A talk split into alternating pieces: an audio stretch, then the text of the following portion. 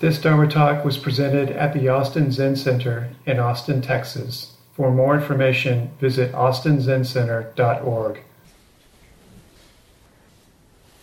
Good morning. Good morning. morning. Thanks for coming out today to join the Dharma Assembly. My name's Kokyo coming from Santa Cruz. And seems to have become a kind of tradition for me to come visit Austin Zen Center the past number of years. And it's always a joy to come here and practice with you all. And to just um, appreciate this wonderful Zen center. Uh, I hope you can appreciate how fortunate you are to have such a place in Austin like this. It's kind of rare thing in the world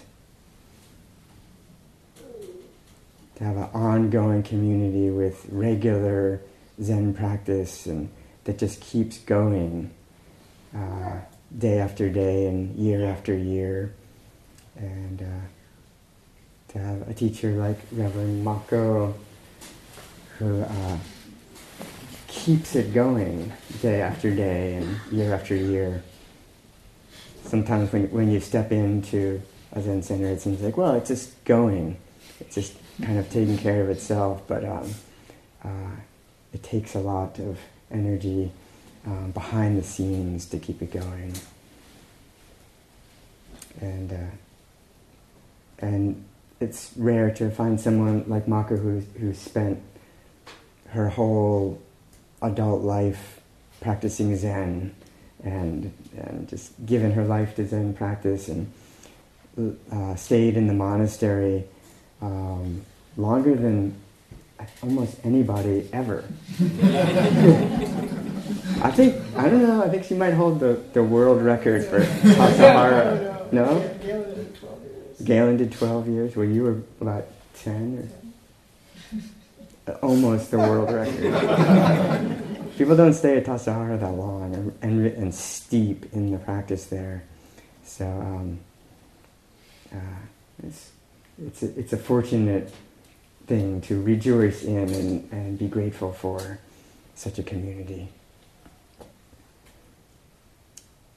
And this weekend we're in a Denkoe Sesshin, which is a, a time to sit a lot of zazen. Sesshin means to gather the mind together in one suchness. And Denkoe is a transmission of light assembly.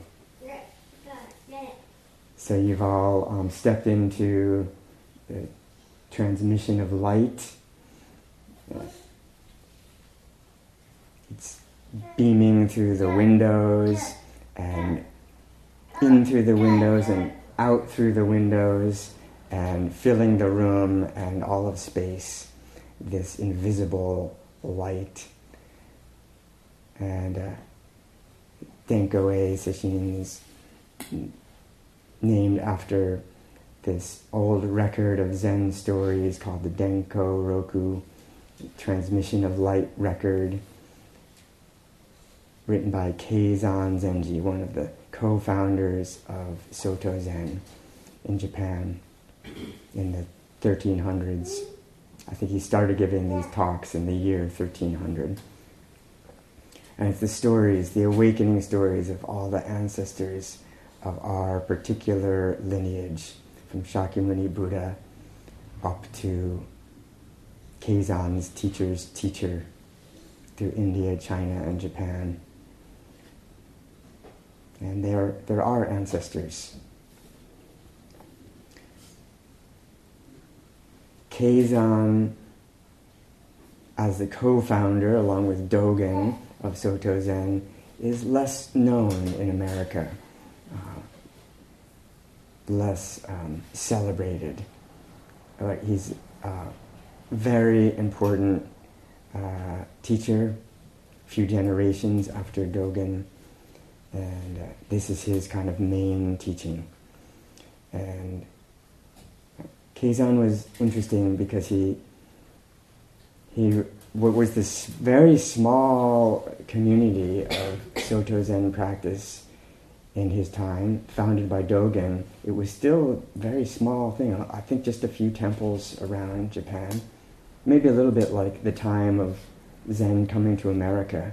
Like it's not so widespread um, after 50 or 60 years. And uh, Keizan was one who um, tried to make it more accessible to everyone. And I think it's interesting that the way he helped make it accessible is he uh, he started Zen practice like at, I think he was ordained as a priest at age eight or thirteen or really young, and um, and went off to practice with many teachers as was the tradition, and he practiced with some some Rinzai Zen teachers who also uh, incorporated elements of what might call Vajrayana Buddhism. In, in Japan, it's the Shingon school. Is the is the Shingon means mantra, so the mantrayana of Japan, and uh, so kind of like like ritual practice and a lot of symbolic uh, ritual expression. So so Keizan practiced with some of those teachers, and and Dogen, who was very had a very kind of purist streak of like, let's just sit zazen, that's all we need. But as far as we know, Dogen maybe didn't even do any ceremonies, or very few. Uh, but Keizan's like, let's let's bring in some of this, some of this, um, this ritual that's uh, beautiful and symbolic and expressive uh, to um, touch and meet the Buddha way.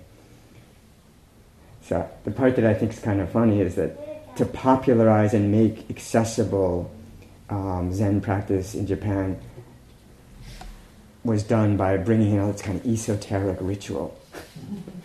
I think doesn't that make it more inaccessible? But I think in Japan at that time, Buddhism was like a um, a tradition of of, uh, of ritual. So if you just sat zazen, it's like people couldn't really understand that. It's maybe almost like the opposite, maybe in America now. people can relate to, to sitting meditation, but the ritual thing is, is a little bit harder to open to sometimes. It's, it's less in our culture. And another important aspect of Keizan's uh, teaching was that he had a lot of women students. And uh, Dogen also had, had women priests and students. Um, but the first uh, Dharma transmission to a woman in Japanese Soto Zen was a student of Keizan. Her name is uh, Kinyo Ekkyu. So sometimes we chant the lineage of all the women ancestors. Five names on that list are disciples of Keizan. Ekkyu is the first to kind of receive transmission and hold the lineage in Japan. And uh, Eikan was Keizan's mother, who uh, later in her life was ordained as a priest and practiced with Keizan and became an abbess at um, one of the several um, women's temples that Keizan helped set up. And uh, Mokufu Sonin was um, one of the major donors of um, some of Keizan's temples, and she later also was ordained as a priest and um, received transmission from Keizan and was became an abbess at one of the um, women's temples. And uh, Mokufu Sonin's mother Shozen, these are all names that we chant regularly here. Uh, she was a, um, a lay disciple of Keizan. And Myosho Enkan was actually Keizan's cousin. and she also became an abbess at one of the uh, uh, women's temples. So uh, early on in Zen in Japan, um, Keizan started passing the lineage to, to all these women who then kept it going through the centuries.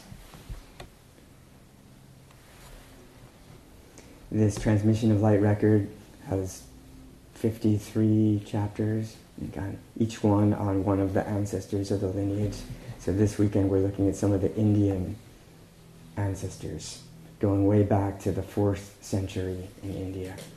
And uh, today we can hear the story of Vasubandhu, one of our Indian ancestors, who's actually, uh, most of these Indian names we don't know much about, whether they even existed or not.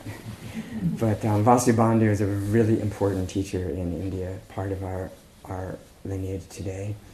Uh, kind of co-founder of what we call the Yogacara school of Mahayana Buddhism. Yogacara means like yogic practice, or practice of union. Yoga you know, means union. And uh, so we can hear that as a, it's a meditation oriented school as opposed to just merely scholastic. And we can also hear the, the union practice school as like the union of all dualities, or the union of subject and object school. Sometimes also called the mind only tradition.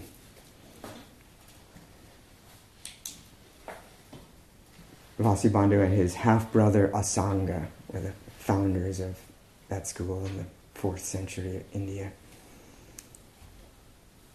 And uh, here's the story the Zen story of Vasubandhu, uh, meeting his Zen teacher. He also practiced with various teachers, but there's this teacher Jayata, whose name we chant in the lineage, and uh, we might understand it as you know he received various kinds of Abhidharma teachings from different teachers and Yogacara teachings from his brother Asanga, uh, but he received this Zen lineage from Jayata, Jayata Daiosho. So uh, Keizan recounts the story. The 21st ancestor in India was Venerable Vasubandhu. One time, the 20th ancestor, Jayata, said to him, I do not seek the way, yet I'm not confused. I do not venerate the Buddhas, yet I do not disregard the Buddhas. I do not sit meditation for long, long periods of time, yet I'm not lazy.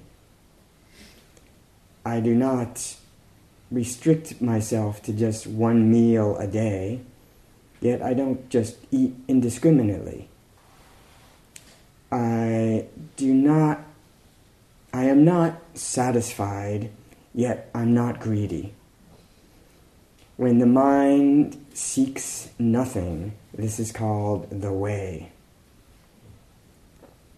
And when Vasubandhu heard this, he aroused undefiled awareness or knowing, jnana.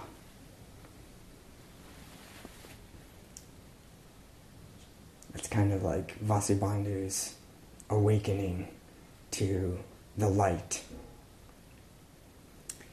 Then, as all these chapters of this record uh, do, Keizan tells some of the story, the old stories of the life of Vasubandhu. So we kind of get to know these ancestors. And uh, he tells this story that I'll, I'll read you here. But before I do, there's a there's a kind of alternate story of the birth of Vasubandhu that's not told here by Keizan. These stories are so old. We're talking about the fourth century in India, right? But um, but because Vasubandhu is an important teacher, the various things got recorded about him. So this alternate story that's not in the text here, I think is a kind of beautiful one. that Vasubandhu's uh, mother was named Prasanna Shila. We don't really have the Sanskrit for her name in, in this text, but maybe, hopefully, it's the same person. Uh, this mother um, was a Buddhist nun, uh, bhikshuni, which Buddhism was thriving in India at this time, and right, it had, it had, Buddha lived in about 500 BC, so many centuries of Buddhism spreading throughout India, and um, it was a period of uh, a lot of a lot of uh, more and more complex teachings were were growing in, in India. Abhidharma teachings about um, the structure of mind were popular at this time. But this devoted uh, Buddhist nun uh, felt like actually the teachings are um, are getting kind of convoluted. She felt like she felt like we need we need people to really um, deeply investigate the mind and how things are, and um, clarify these teachings of Abhidharma, and uh, and um, kind of revive the um, clarity of Buddha Dharma in India. She felt that very strongly, and she was a Buddhist nun, so she was totally devoted to the tradition. And she contemplated how could she best um, help this to happen. And her conclusion was maybe she had a vision or something. Her conclusion was um, I'm going to form this strong intention to um, have some babies that will grow up to revive the Buddhist tradition. She might have said, Well, why don't I just do it myself? But she felt like um, maybe at this time in India, um, she, she felt like maybe people wouldn't listen to a woman as much. Um, I think there were cultural issues like that. Um, and she was very flexible. So, anyway, she had this vision of like, why don't I have some sons? and that will, um, if I make this vow, in a way, I'm supporting them by my deep intention. If I, if I, um, if I'm able to do this, I'm going, and then I can raise them in this way that they can start from very young, younger than I started, and uh, and maybe really um, do some good for Buddha Dharma in India. So um, at that time, the, the, the Buddhist nuns had a vow of celibacy, so they couldn't have kids. So she disrobed. She she returned to lay life as part of her vow to um, restore Buddhist teaching, so she could have these kids. That's an interesting story. Um, a kind of unusual story. And she did this, apparently and uh, with two different fathers.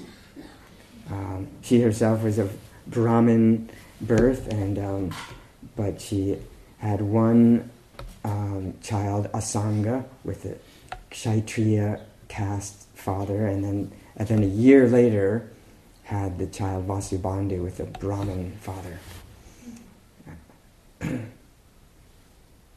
and uh, we can imagine that her whole purpose of doing this was to was to have these kids. So she probably put a lot of intention and aspiration while they were in her womb into um, into uh, the the wish for them to really open to to complete wisdom, and um, and probably raised them very young. Probably started teaching them Abhidharma as soon as they were born, and uh, we don't know the details. But there's the, there's the two half brothers. They had the same mother but different fathers, Asanga and Vasubandhu. Is Vasubandhu a year younger. and Vasubandhu uh, then studied with um, the various teachers of various Indian schools of Buddhism. The, the Vaibhashika school is kind of an Abhidharma tradition And then he later, as he studied it more, he, he started opening to teachers of the Sautrantika school in India, and um, that had a slightly different take on Abhidharma. And, and then Vasubandhu wrote the Abhidharma Kosha, which is this huge compendium of, sometimes we'd say Abhidharma is like Buddhist psychology. It's like this very, very detailed study of how not just how the mind works, but how the world works, how karma works, how awakening works. Very, it's kind of structuring all the Buddha's sutras into this very kind of um, structured by topic, methodical um, layout of the entire path. And the Abhidharma Koshas, we have it in English, it's a thousand pages or something. It's huge volume, and it takes the form of this debate between these Sautrantika and Vaibhashika schools. Vasubandhu is writing the whole thing, but he he presents it a lot of the difficult points of doctrine. He kind of brings up both sides and sort of has a debate with himself because he, he practiced with teachers of both those schools.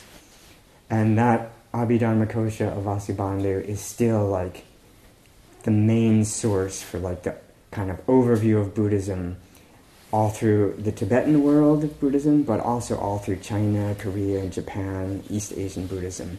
It's all of Mahayana Buddhism takes this as their kind of like if you want to if you want a kind of overview of the whole Buddhist, especially early Buddhist tradition, thorough overview.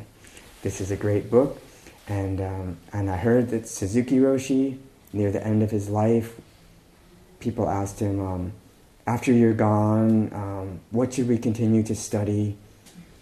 Uh, Suzuki Roshi wasn't even around that long, and he mostly taught Zen stories. But I heard that he said if you, if you uh, really want to study deeply Buddhism, you should study this Abhidharma Kosha of Vasubandhu. So uh, you can do that if you have some time on your hands. and then it's, it's considered a pre-Mahayana teachings, Abhidharma Kosha. And um, apparently Vasubandhu was a little bit like, he heard the Mahayana was happening, this radical new kinds of teachings about non-duality and emptiness were, was happening in India, but Vasubandhu was a little bit like, nah, I don't know, they're like, they're a little too weird. There's Mahayana people. He was a little bit like biased against them. But um, his brother, his half brother Asanga, was one of his main exponents of the uh, uh, Mahayana teachings. So eventually he started hanging out with his brother, and his bro- brother apparently converted Vasubandhu to the Mahayana, and especially this Yogacara tradition. So um, Vasubandhu sort of changed his tune a little bit. He still had a sort of Abhidharma style, but his understanding actually shifted. And he wrote like the 30 verses on mind only and, and a lot of other mind only kind of teachings. And it shifted so much that sometimes people, um, some modern scholars say, actually, we think that there were two Vasubandhus, one who wrote the Abhidharma Kosha and one who has this totally different style of mind only teachings. Uh, that there were two, but but my understanding is that the latest scholarship it rejects that idea. And so we, we compare the kind of language of these different texts. We, it looks so similar. Actually, we think it really was like the tradition says that one Vasubandhu who kind of completely presented one kind of tradition and then kind of switched over and presented another tradition that kind of refutes the first one.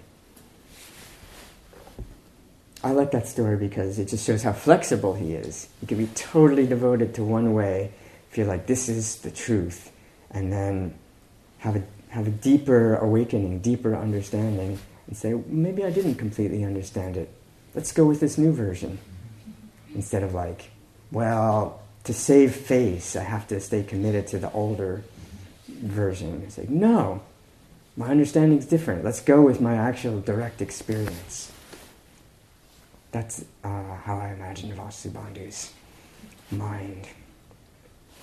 So Keizan's story of Vasubandhu's life is like this.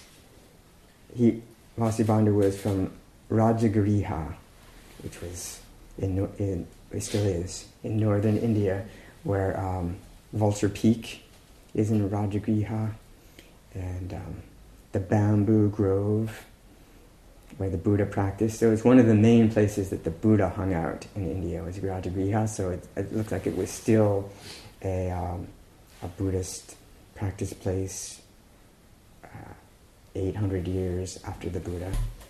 And I've been to Rajagriha, it's still a Buddhist practice place.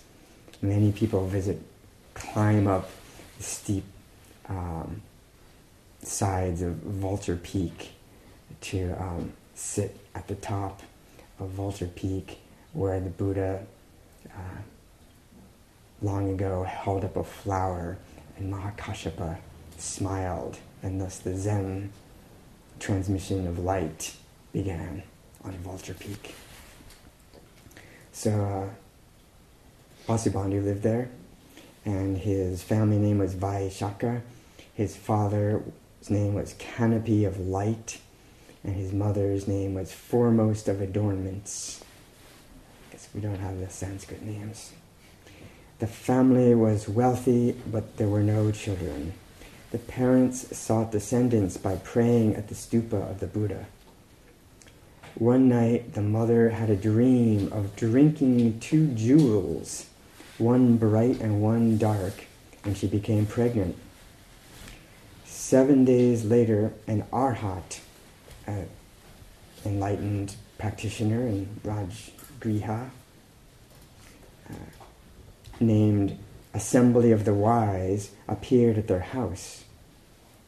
Canopy of Light, the father, paid reverence to this arhat, and the arhat received the bows while remaining seated.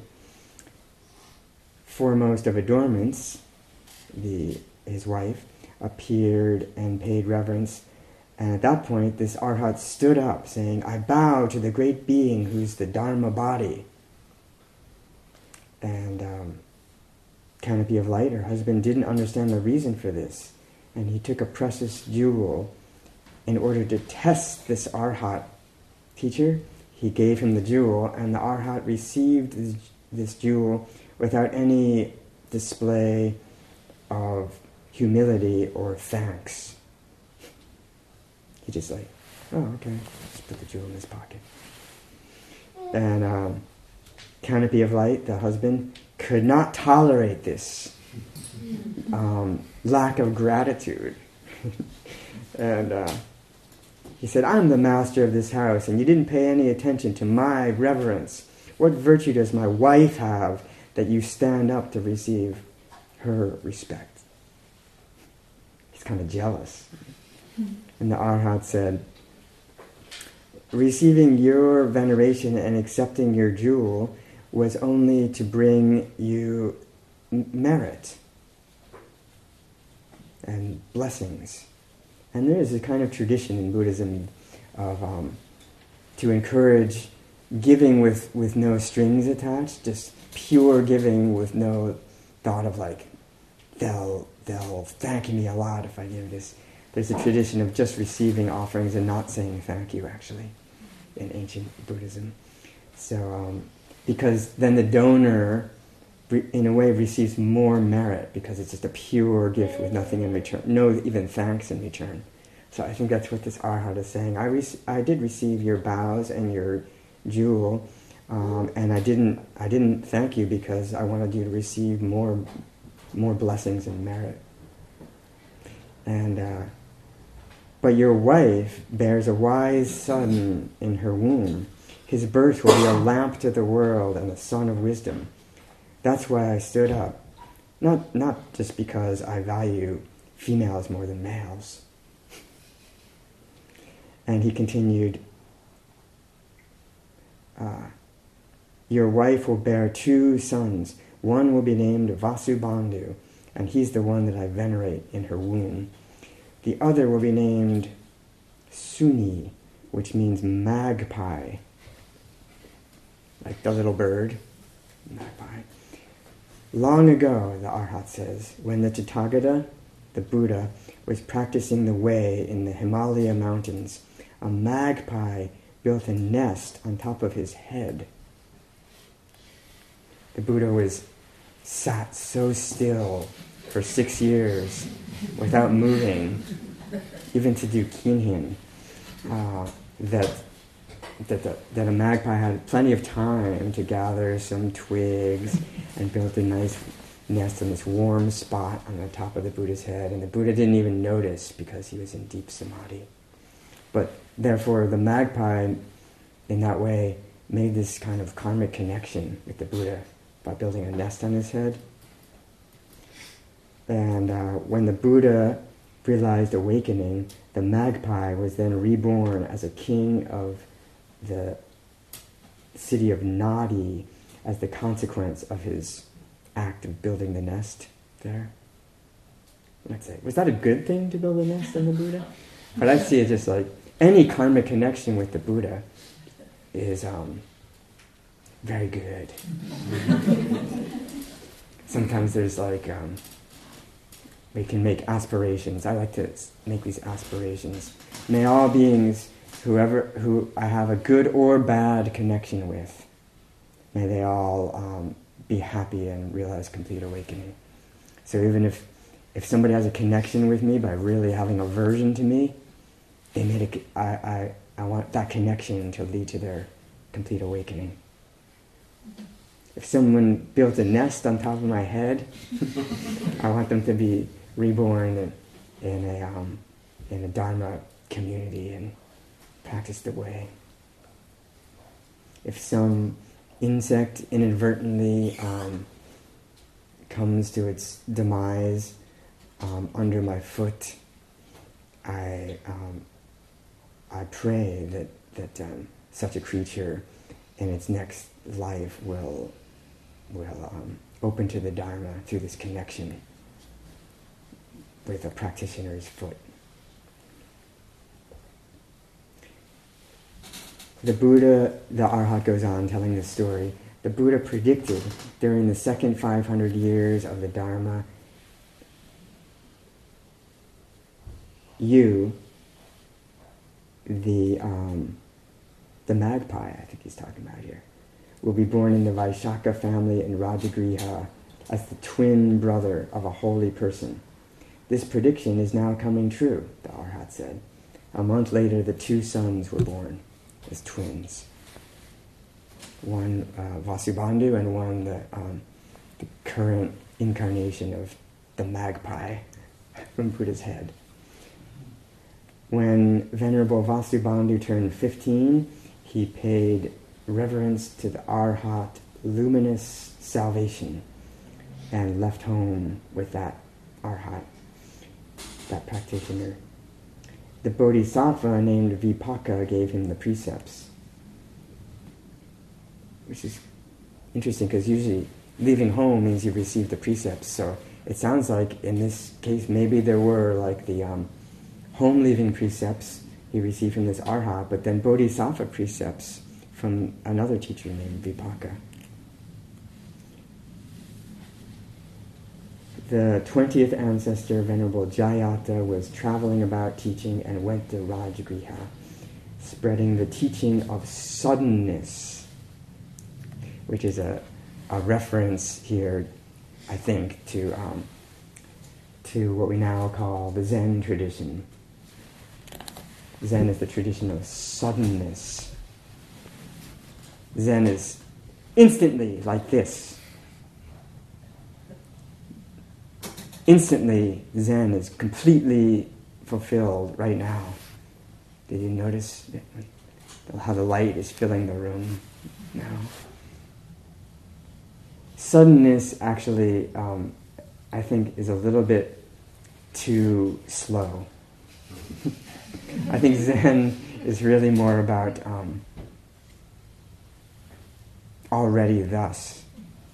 That's what I think we really mean by sudden, or the teaching of immediacy. Maybe is a, is a nice way to talk about the, the sudden school of Zen, sudden awakening. Instead of happening um, after a long time, it's sudden. Something suddenly happens. It's more like awakening is immediately present. Uh, it's not something that, that uh, takes a gradual, long time.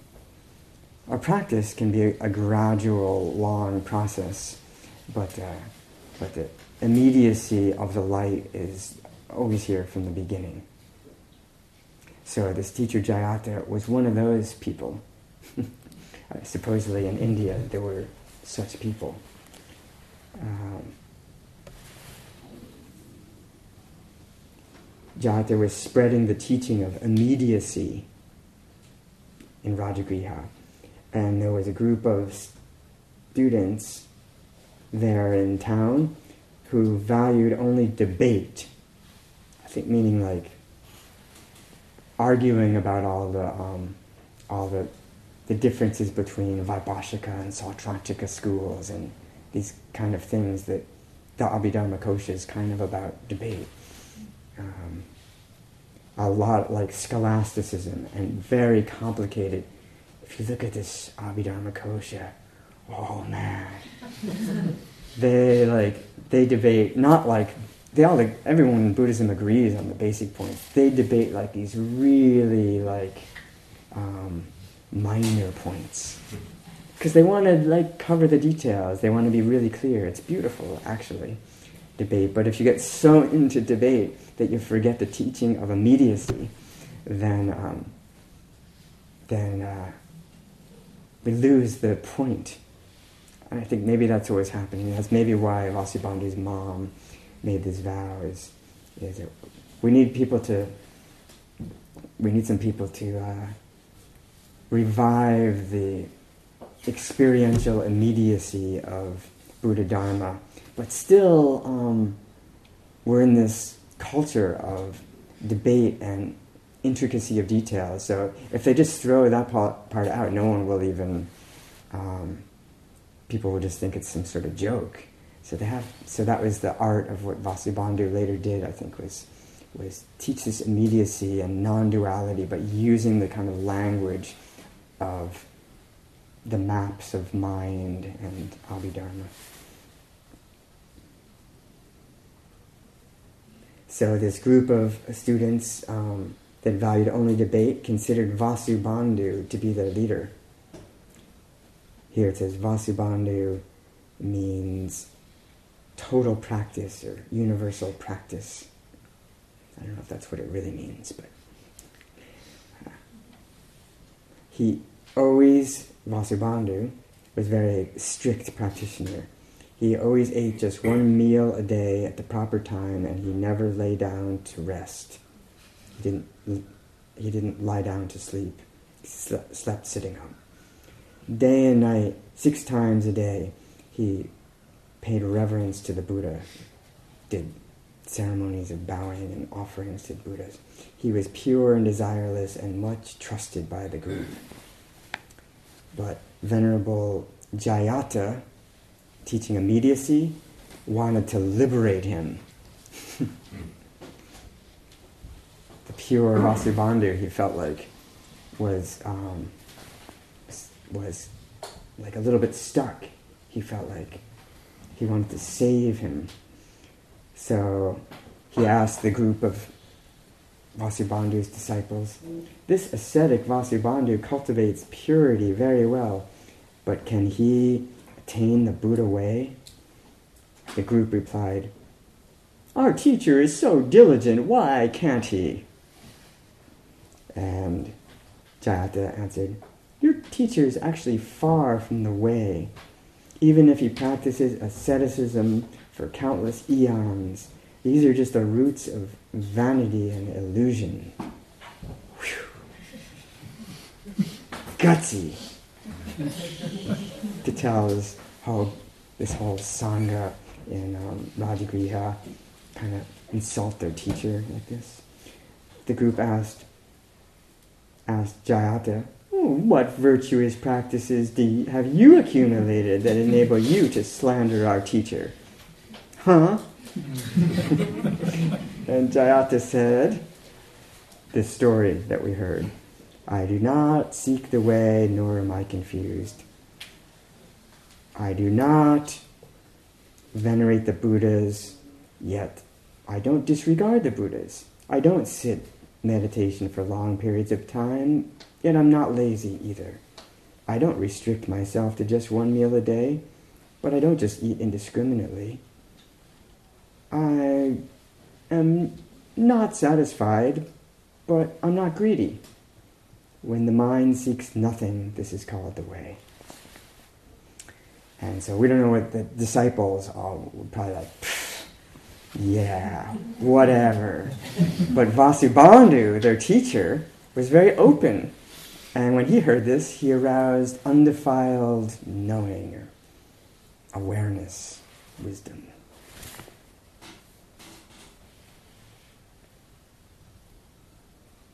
Vasubandhu was overjoyed and praised Jayata.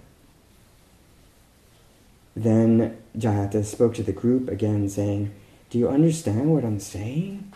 The reason I said what I did is because your teacher's way seeking mind was too extreme.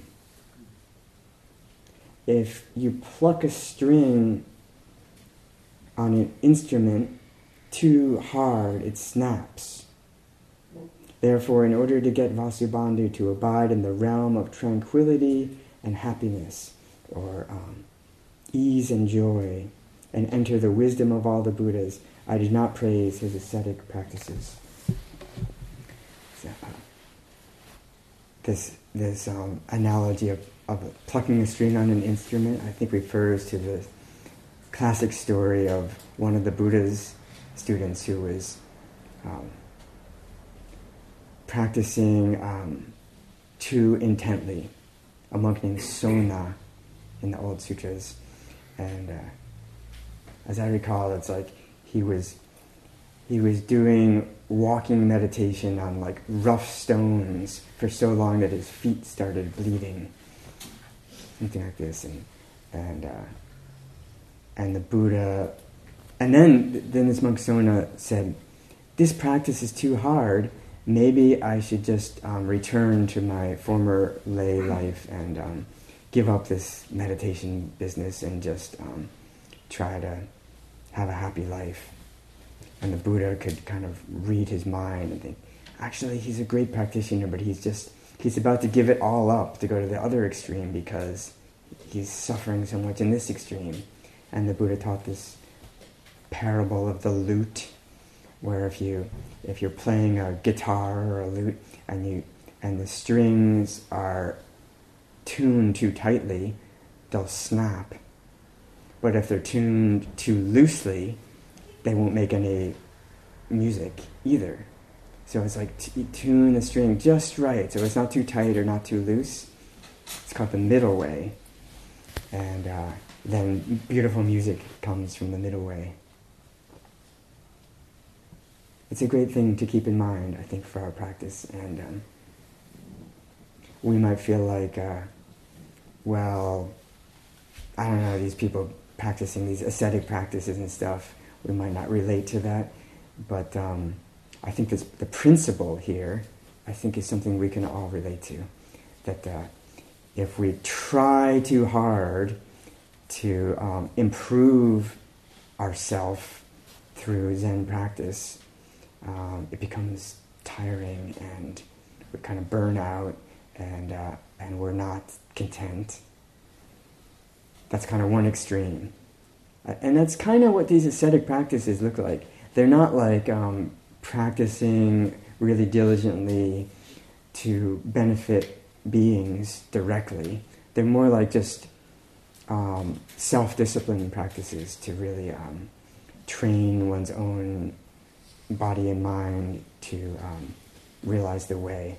But it can be, if it's overdone, then um, it becomes tiresome and we maybe want to give up.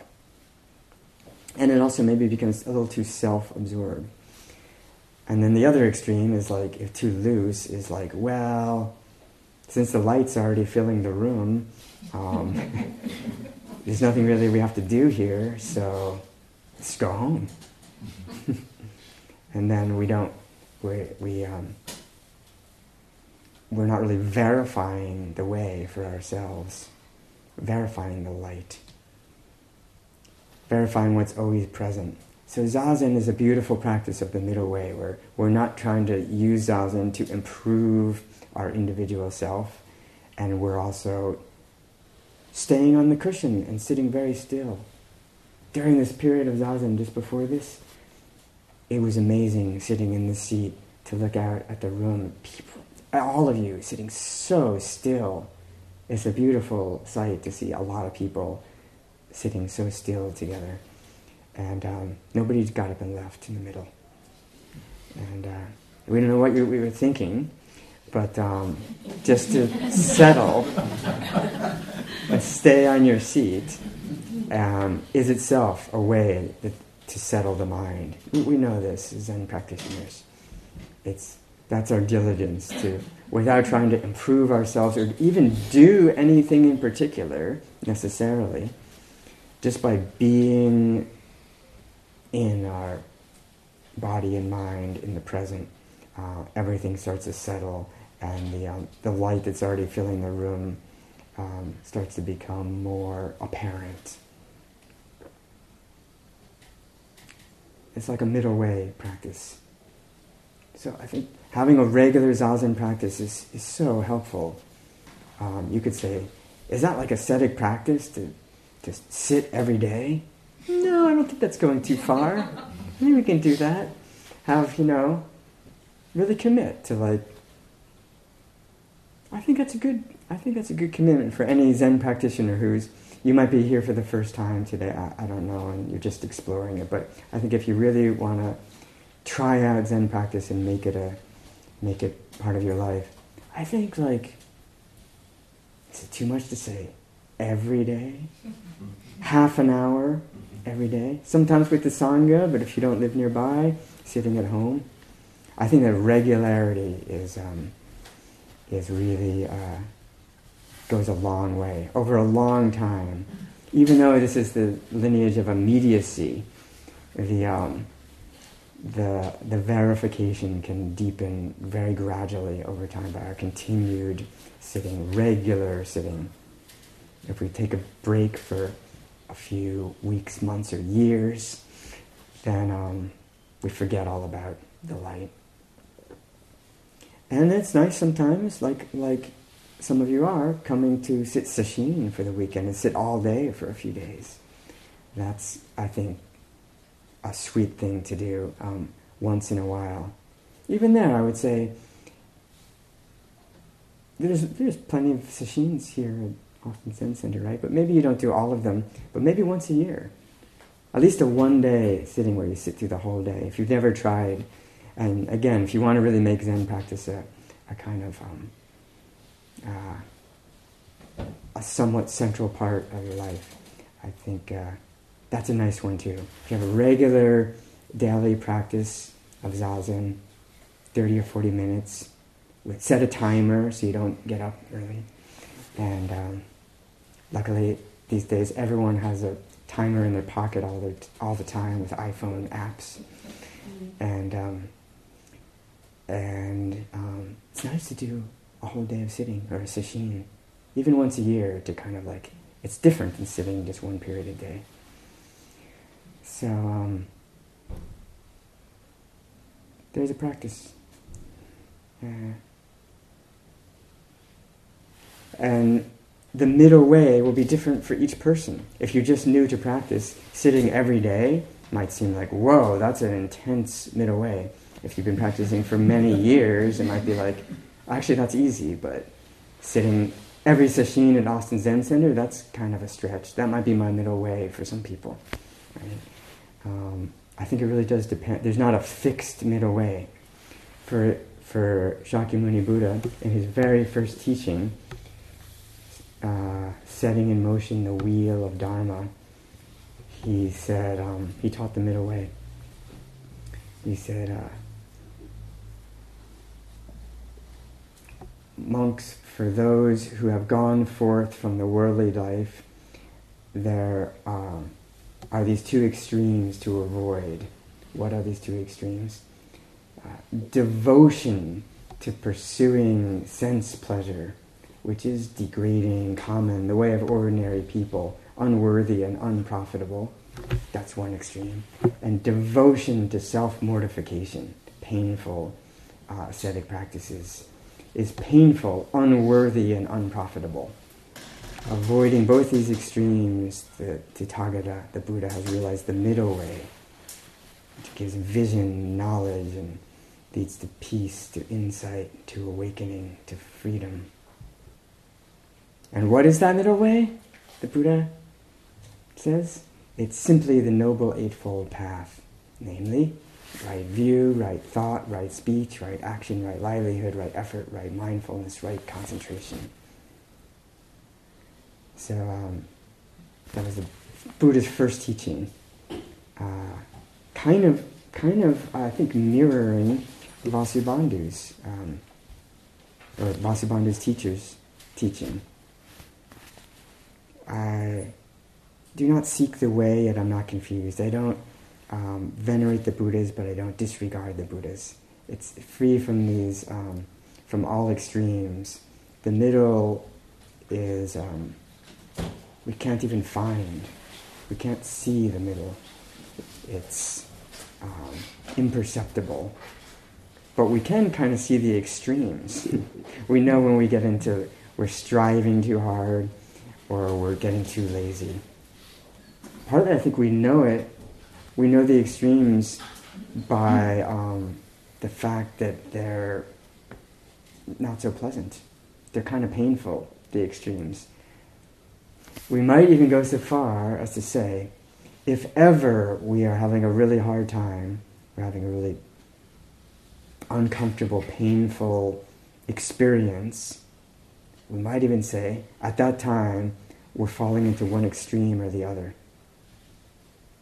It's an interesting contemplation. It might not sound like, you know, laziness or ascetic practice, but um, we might be having a really hard time because we have a too high a standard for ourselves and we're becoming self-judgmental we're, we're, we're judging ourselves too strongly. We're not doing good enough. That's a little bit like the ascetic side, right? And it, on a kind of emotional um, aspect of the of the striving too hard, and we're not happy because we're not meeting our own expectations. But we set up our own expectations, so that there's a we're falling off to one extreme, and then we say, "I'm too hard on myself. Let's take it easy," and like Oh, actually, it's been like several years since I ever sat zazen now. Or, or forget all about those precepts and, and, so on, right? Then, then we're like, oh, now my life's not going so well either. Now it's painful in this other way, right? So I think it, we really do. Um, that's an example of how I think all of us experience the pain from either side, and they just the pain from leaning off to one side just helps bring us back to the center and then we often then go too far the other way, and then that becomes painful. So that's how, how we know the extremes is they're unpleasant, and the middle is harder to perceive because um, it's just okay. Maybe sometimes we just are okay. Things are just going fine, and we're actually just walking the middle way, but we don't appreciate it because it's just we don't appreciate just the the normality of just being okay. What an amazing gift to actually be okay. We only notice it when we're not okay. So, this is all things to keep in mind. I, um, when I think of this story, I, I think of times in my own practice when I've kind of tried out some of these ascetic practices. You know, just doing it for so long, um, especially as a young man, it, like uh, there was that aspiration. If I just try harder, I'll um, make more progress. So there was a phase, especially when I was living at No Abode Hermitage, um, where we could practice more intently, and we just would have a week-long sesshin every month for, and there were a few years, and we just like a couple people living there doing doing this practice. Sometimes it was just me, and uh, but there were over three years where I took up those precepts of like um, not eating after noon. This is eating eating one meal a day. Some people still practice that, but but um, the precept is you can you can eat um, 57 meals before noon, between sunrise and noon, or at least breakfast and lunch. um, but even in in you know monastic uh, um, traditional monastic orders of Buddhism, you don't eat between between noon and sunrise the next day. So um, I wanted to try out some of those things so for a few years, you know. And sometimes it was it was um, it was awkward because it would be like I think I would say like one o'clock, and um, but you know include daylight savings and stuff.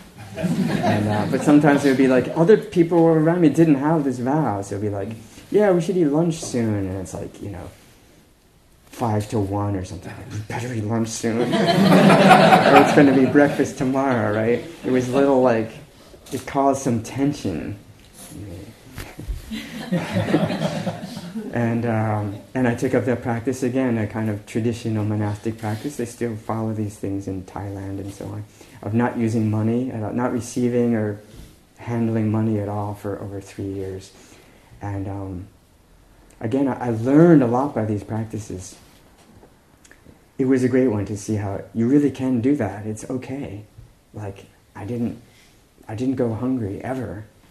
Um, food is plentiful. We would, this is in America, but we would do like alms collecting with our oryoki bowls and um, Zen style of called takuhatsu, big bamboo hats that that kind of cover your face so you're sort of anonymous and um, and uh, you have straw sandals, and there's a special way you can. Uh, I learned in Japan the uh, the form for this ritual practice, but we supported ourselves for a few years with this this kind of um, alms collecting in Mill Valley, California, and uh, also receiving. Um, leftovers from Green Gulch Farm down the road on their way to the compost bucket after they'd been reheated several times and I couldn't serve them anymore. Like, we'll take them.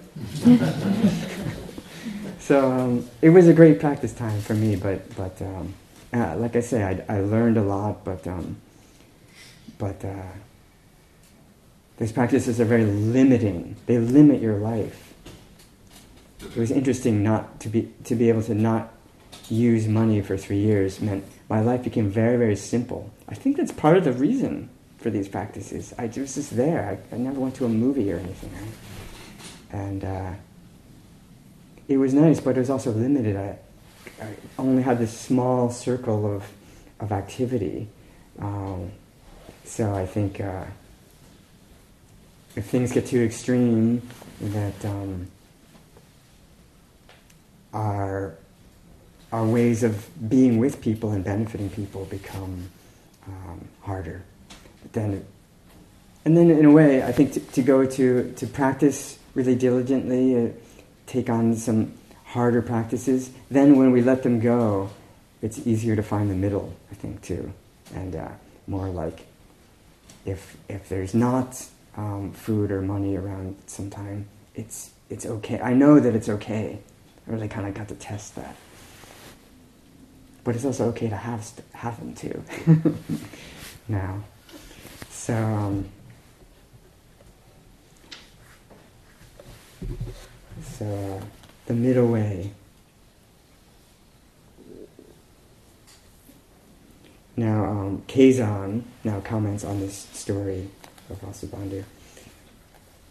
Keizan says, This story contains the greatest secret for learning the way, for studying the way. Like he really Keizan loves this story. And I remember when I first heard this story, I um, I um, I thought, yes, it, it's one of the one of all these strange Zen stories. It's one that's a little more straightforward, actually. It's this kind of not so hard to understand what the ancestors are saying. Uh, says, This story contains the greatest secret for studying the way. Why? If you think that you have to become a Buddha or attain the way, and that in order to attain the way, acquire the way. You have to abstain from food, live a life of purity, meditate for long periods, never lie down, bow to Buddha constantly, and recite the scriptures and accumulate all the merit and virtues. This is like making flowers rain down from the sky where there are no flowers, or making holes in the ground where there are no holes. You might say, like, it's meddling with what's already complete. There's sometimes in Zen they say it's like gouging out a wound in healthy flesh. It's like it's a don't like make some trouble where things are okay. Even though Keizan says you spend eons and eons doing these things, you will not find liberation. When there's nothing to want, nothing to hope for or crave, this is called the way. Thus, even wanting to know contentment or satisfaction is the root of greed. Even in enjoying sitting meditation for a long time, there's the fault of being obstructed by the body or attached to the body having to be in a certain posture. If you attempt to eat just once a day, you become obsessed with food. Also, if you try to honor the Buddha and too much and chant the scriptures all the time, these are like flowers in the eyes. This is the old Indian way of sky flowers are like um, cataracts or like eye disease where you see floaters and you think that they're actually flowers falling in the sky. So it's like a way of talking about illusion. All these practices are meaningless or the, the root of empty delusion. Not at all your own original self, your original nature. So, your original self is what's already always present, unchanging, always okay by its very nature. Doesn't need any improvement and also doesn't need any um, distraction or avoiding of practice. It's just, um, it's happy to just sit here for as long as it's happy to sit here.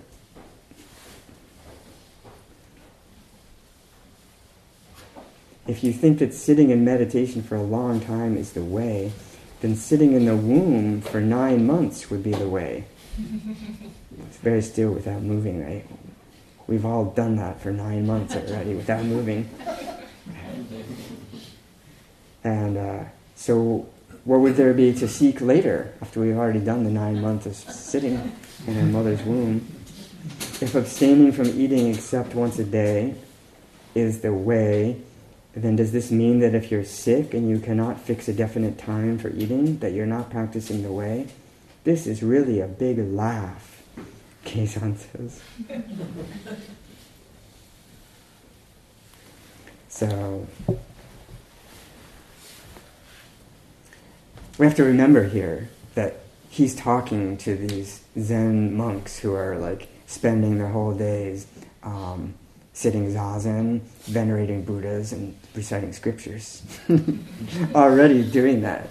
So he says, I think we could hear him saying, you're doing these things, but if you think you're going to get something for yourself from doing all this stuff, then um, then um, don't don't practice with that attitude. But of course, we have this schedule, we have these forms. We're going to keep doing it, but uh, let's do it with the spirit of we're already complete, and then we can celebrate our original self that's already complete um, by uh, by sitting for a long time, sometimes in sesshin, right? And uh, and um, chanting long services where we chant all the names of all the ancestors, so long. we sit down for these sesshin services because they're so long. and we bow to Buddhas over and over again. And uh, um, it's beautiful. And we eat oryoki. Can't we just go grab some food and and and um, you know gobble it up? No, let's wait till we're served and let's do some chanting first. And let's um, pick up our utensils thus, and let's pass the gomashio very nicely, bowing to each other.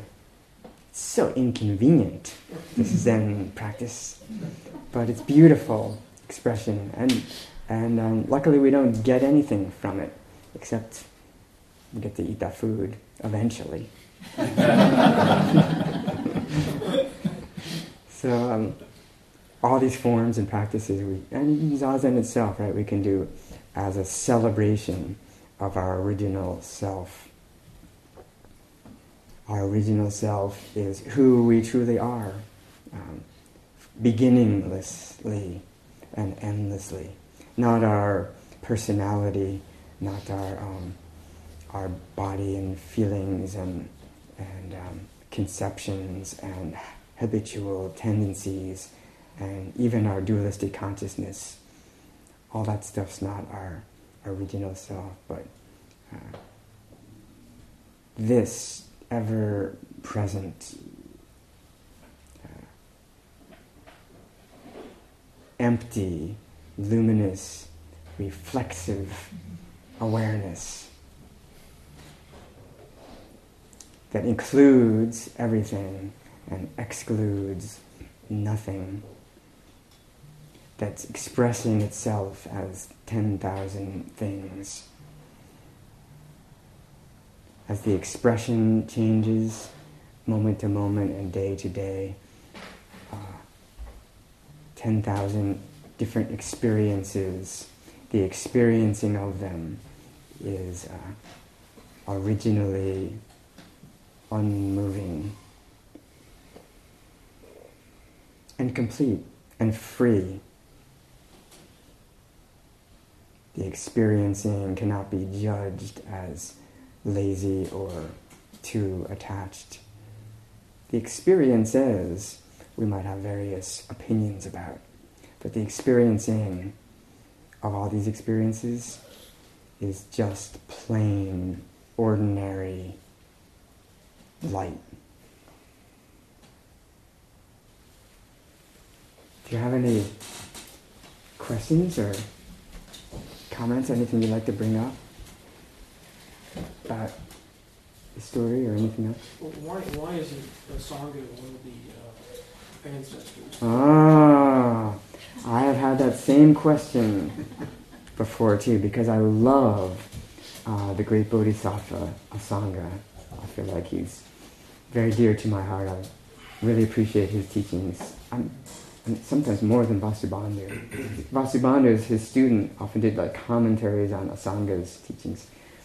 And um, I don't know, but uh, it seems like like it, um, in East Asia, China and Japan and so on, that Asanga, all his stuff was translated and is studied, but less popular for some reason than Vasubandhu. Vasubandhu as the kind of expounder of mind only and the Abhidharma teachings, um, seem to like catch on more for some reason in, in uh, China. Maybe because Vasubandhu wrote these short, like one page uh, treatises, like the 30 verses and the 20 verses, and um, treatise on the three natures. They're all like one or two pages. And then the Chinese were like, that's our style. Whereas Asanga wrote like the, the Yogacara Bhumi is like thousands of pages. I don't think he has any, I don't think, I can't think of anything Asanga wrote less than a few hundred pages. So that might be part of it. And um, yeah, the style is slightly different. But uh, I wonder because, yeah, he's, he's well known in India. Um, why isn't he one of the ancestors? Like um, Nagarjuna and his disciple Aryadeva, Kanadeva is um, are kind of like a, a, pair of teacher and student that are those are both our ancestors. But uh, yeah, Asanga is not there, and so maybe we can think of it as like this list of ancestors is pointing to this, this separate Zen transmission. And Jayata, who maybe nobody's really um, knows of in, in the Indian Buddhist studies, was kind of teaching this immediacy thing. So uh, maybe a lot of these ancestors practiced with different teachers, but their Zen transmission was a particular, um, a particular transmission outside the words and letters of the written complex teachings.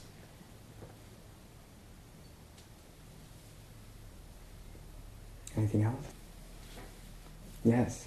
Okay, you have um, you're so um, you know smart, well versed, understanding of the intellectual history.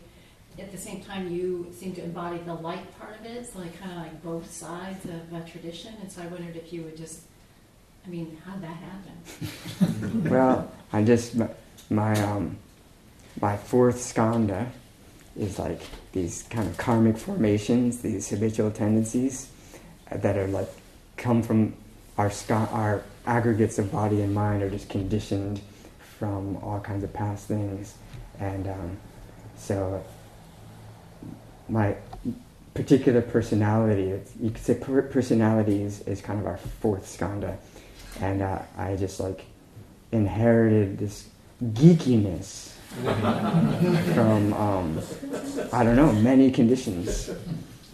Maybe maybe genetically from my parents, my uh, my root teacher Tenshin Roshi um, is a little bit geeky. I would say he's that's that's. I think if it were not for him, I might not have discovered like Asanga and Vasubandhu I don't know of any other Zen teacher that, that extensively teaches like a whole treatise of Asanga, besides Tenshin Roshi. Um, some people, it drives them totally crazy because it's so geeky and so um, not Zen.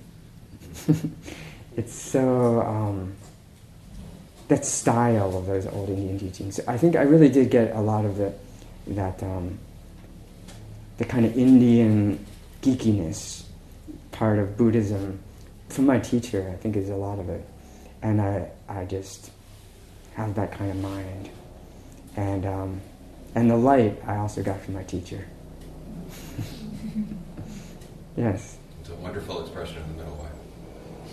Ah, yeah, I, hope that um, that uh, that I sometimes wonder about, and I hope that I don't distract the Zen assembly with my um, over geekiness sometimes, uh, because um, yeah, it's just it's just my personal. I just love that stuff. The the um, the old the old Indian uh, stuff, but I also love the transmission of light. It's um, you know they're not contradictory, but they're different styles. Mm-hmm. Yes. Will you be studying in, in Nepal? Is that what you're doing? Yes, I'm going to Nepal this spring for like a few years or so, and um, totally geek out.